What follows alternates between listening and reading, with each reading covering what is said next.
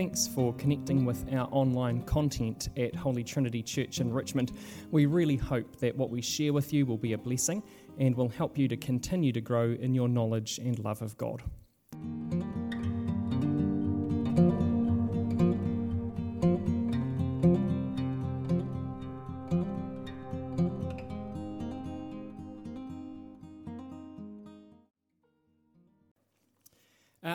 Sure how many of you have ever read the books or seen the TV show called Ripley's Believe It or Not. Is there a young person in your life who has opened one of these books with you? Uh, they deal in bizarre events and items that are so strange and unusual that readers would question the claims that they make. Uh, they are so strange and unusual that you probably wouldn't believe what it was that's in these books. Uh, so, something that I learnt from a Ripley's Believe It or Not was that in the Navajo tradition, the first person to make an infant laugh has to throw a party for that baby and their whole village. I also learnt that the ocean contains enough uranium to power the planet for 10,000 years. That's interesting stuff.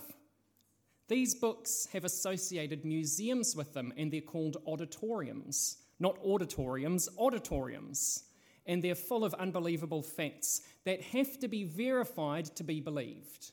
If you didn't see it there in text, having been checked, you wouldn't believe that it was true. Well, the Gospel of Luke is a bit like Ripley's Believe It or Not.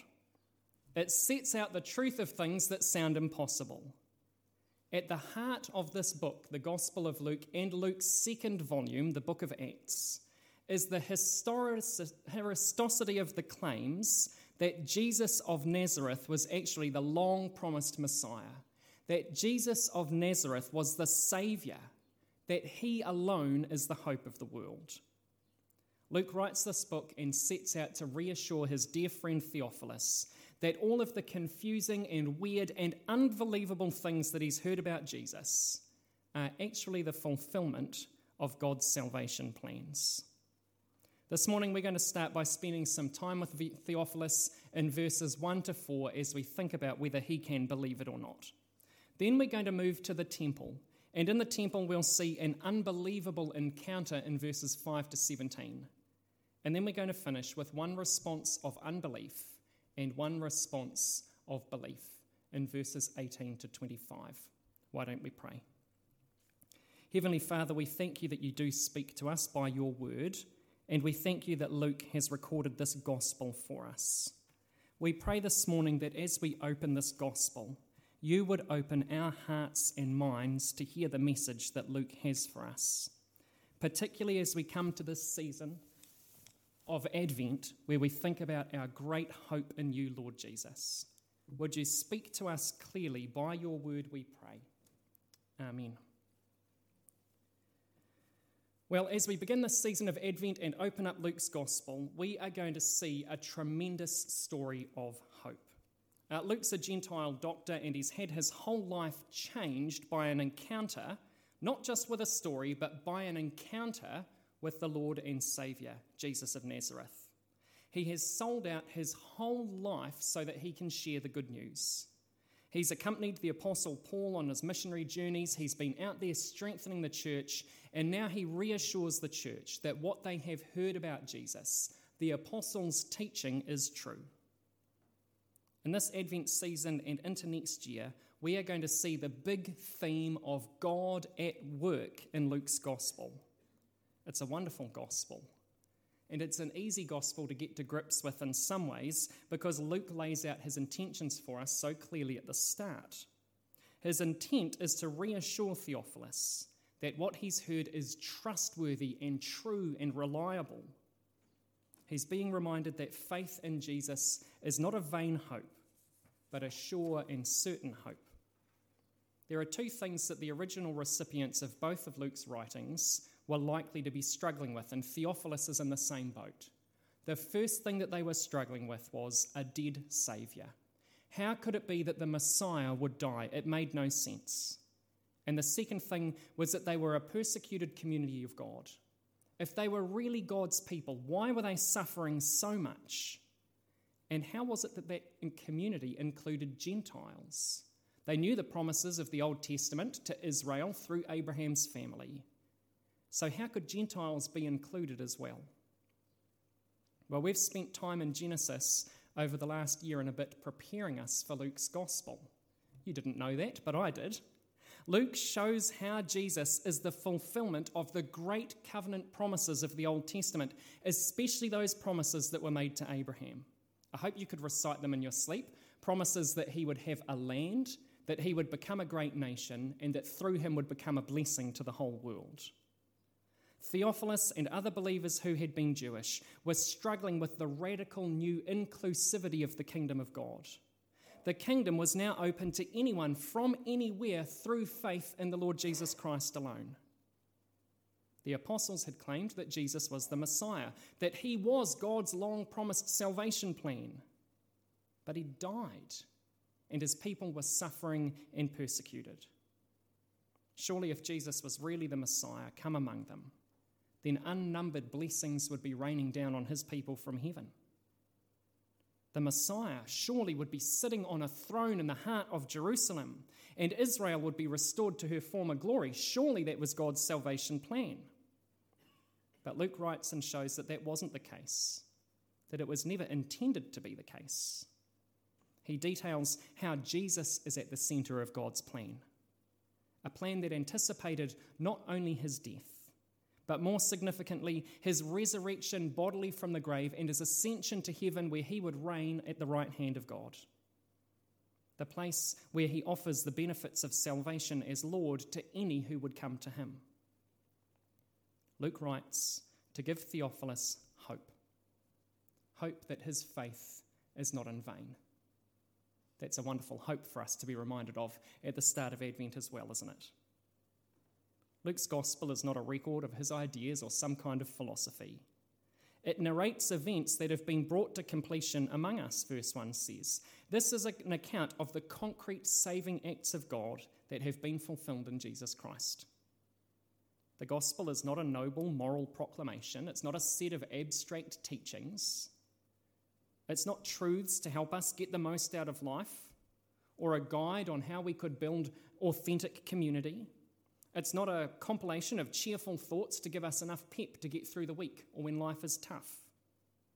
The gospel, the good news of Jesus recorded by Luke, is God's salvation plan brought into action in the person of Jesus, God incarnate, the babe born at Bethlehem. We see that Luke has carefully investigated and verified and authenticated this word that he presents to the world. He's spent time with eyewitnesses, journeying with some of them. He's tested the veracity of their claims about Jesus being the Christ. And he has total confidence. He has certainty, verse 4 tells us, that the apostles' teaching is what it claims to be. It is true and worthy of building a life of faith upon not just for believing in, but for living out. If you've built your life on a truth claim, you want to be sure it's a firm foundation, don't you? Every day there are going to be stories and philosophies and approaches that entice us to build our lives on. Each day we will encounter idols which want to call us to worship them. Think about building your life on a foundation of success that foundation causes us to strive endlessly. It tires us. It leaves us empty without the next big achievement. The idol of success leads us feeling like a failure.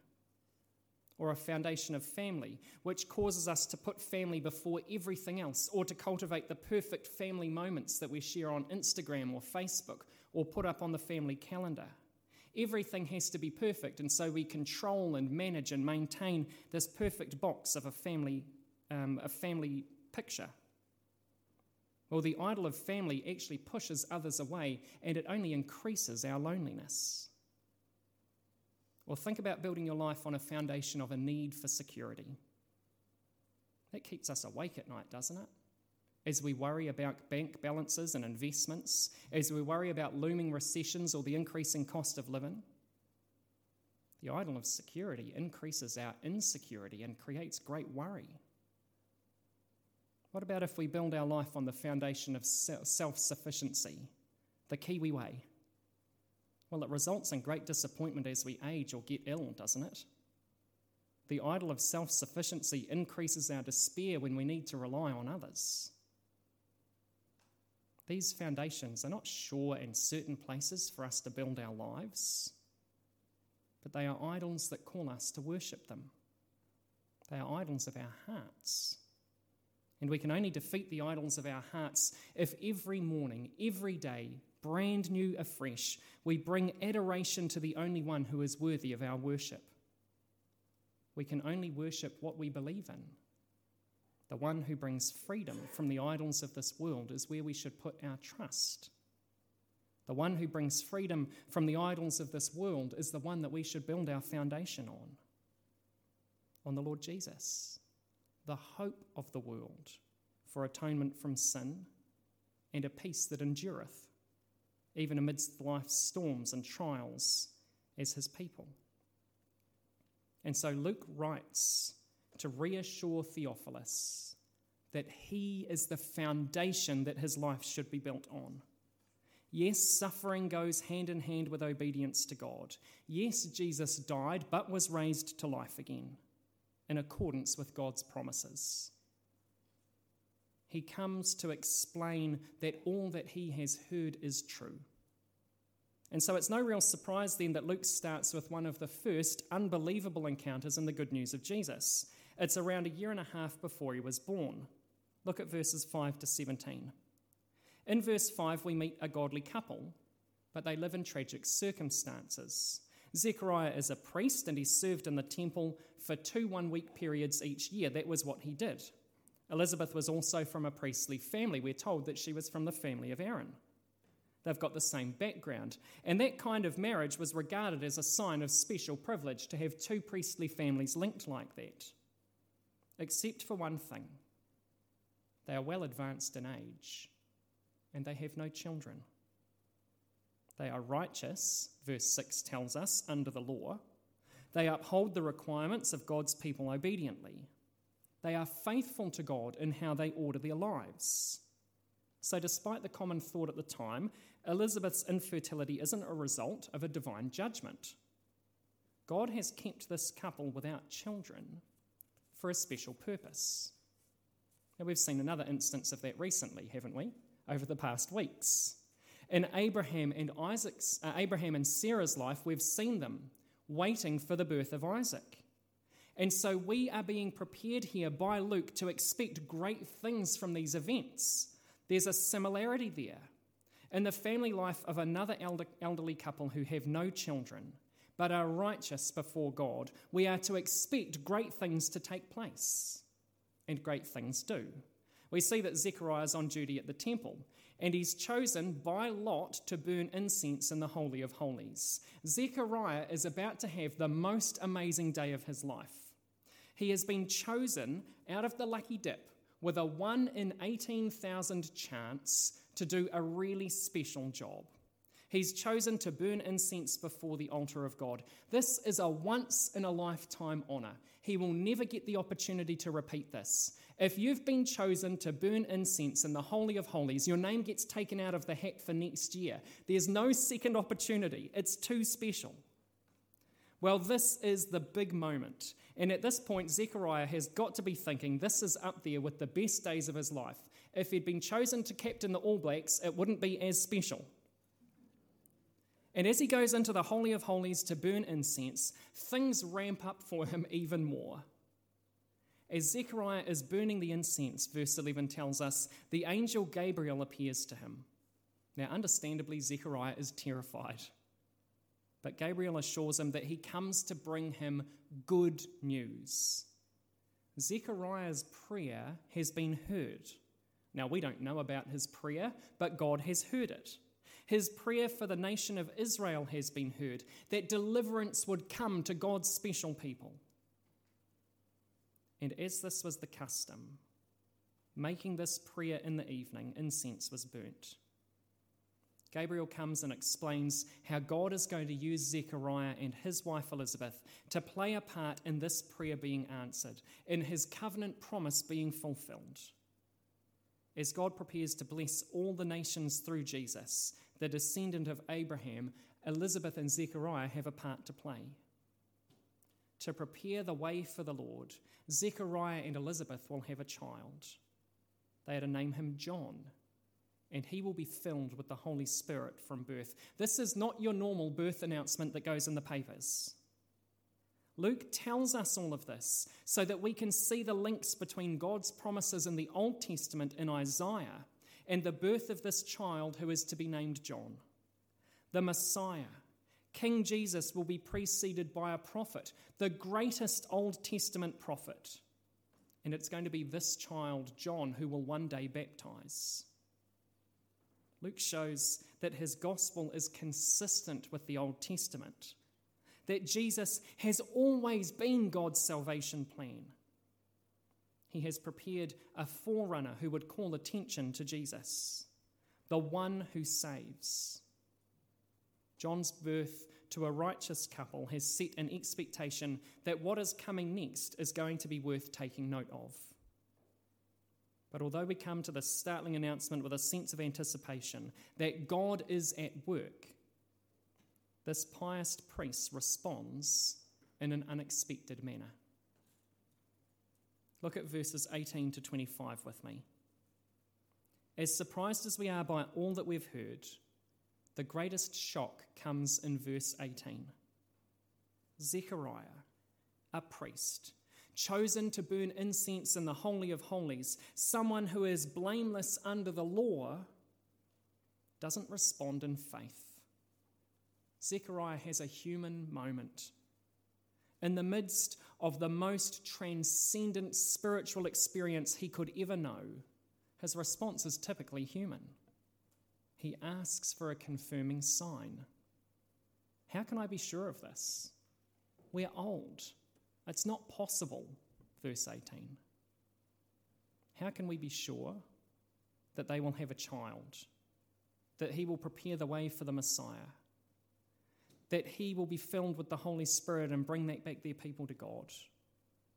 Well, we can be sure because God said it. Zechariah hears the words, but he doesn't believe in his heart. And he receives an immediate judgment from the angel Gabriel. He will be mute, he will be unable to speak. He will be denied the privilege of making this announcement to the world until all that has been foretold comes to pass. It's quite the opposite of Elizabeth's response in verse 25, isn't it? After she becomes pregnant, her words express a sense of joy and relief since God has removed a source of her pain. God has acted in her life. God pays personal attention to Elizabeth. Isn't that mind blowing? That as God brings about his salvation plan, he is also meeting human needs, deep human needs. John may have a special role for Israel to set the way for the Messiah, but he will also meet a personal need for Elizabeth. Her shame at being childless has been removed. Isn't that amazing grace in action? That the creator of the world would care enough about one's woman's, one woman's shame that he draws near her and gives her a tremendous honour. He doesn't just give her a baby, but he chooses her to be the mother of the greatest prophet the world would ever know. God is interested in the detail of individual human lives and hearts, even as he works out his grand plans for salvation and the future of humanity. Friend, if you have ever felt abandoned by God, then remember Elizabeth. He has done this for her, and he meets our needs himself. We have even more than Elizabeth had. We have the very word of God which tells us who we are and what we are to do, that we are loved by the Lord and that he's given us his Holy Spirit. We have received so much from him, even as he works out salvation in the world. So, friend, take heart and do not despair. Continue to build your life on the foundation of faith that is in the Lord Jesus alone. It's a foundation that Luke has laid firmly so that Theophilus might not only believe the apostles and other eyewitnesses, but also see how these events stand rooted in the long awaited promises of God, beginning with Abraham. They are trustworthy, and not only can they be believed as an initial means of finding salvation in Jesus, as we come to Him and acknowledge that we are a sinful and broken people, as we repent and ask for His forgiveness and receive it. Not only are they a means of finding salvation in Jesus, but they are a means that can be believed for us to build our whole life on now. That is Luke's call to Theophilus. Poor Theophilus, who's trying to make sense of the radical inclusion of the kingdom of God and the ongoing suffering of the church. We can imagine him asking himself the question if God's kingdom is really meant to be this way, then why is the church hurting? Why did Jesus suffer? Why is it so hard to endure? Well, sometimes we ask the same question, don't we? In our church community, we have a culture which stands as opposite to the values of the world as Jesus ever has. We are suffering. Not in the same way as the Christians around Theophilus. We aren't paying with our lives. But we can be confused about why the church is in decline. We can be confused about the, why the world doesn't particularly want to listen to us anymore. We can be confused about why the biblical values, which in some of our lifetimes were the mainstay of Western society, have us so out of step with our friends or our family or our workmates who don't follow Jesus. Like Theophilus, maybe what you've heard about Jesus sometimes just seems too hard to hold fast to. Maybe the hope has started to drain away and you're pushing through out of sheer stubbornness or dedication to the cause or determination or because this is what you've always done. Friend, if that's you, then the call for you is to live by faith, not by endurance and striving and hard work, but to simply believe and trust in the promises of God. That He has your best interests at heart, that He has the very best for you, that He has a life that is full of hope and goodness awaiting. The call for us, church, is to live by faith, to believe absolutely, and then take that belief which has led to saving faith in the Lord Jesus alone to build up our whole lives as we act and live out our faith and share and live the good news of Jesus. We have a great hope at the start of this Advent season. Let's pray and ask God to sear it on our hearts. Lord, we thank you so much for Luke and that he wrote this account for his friend Theophilus. Thank you for his absolute confidence after having so carefully investigated eyewitness accounts that your word is true. Lord, would you please help us to hold fast the, to the apostles' teaching when it is difficult and when it has us out of step with the world? Would you please help us to stay in step with you? Lord, there are times where we despair and struggle where faith seems too hard. Would you please, by the power of your Holy Spirit, help us to continue to trust in you, that we might set aside the idols of this world which clamour for our attention and build our lives on the firm foundation of the Lord Jesus Christ and Him alone. We ask it in His name and for His glory? Amen.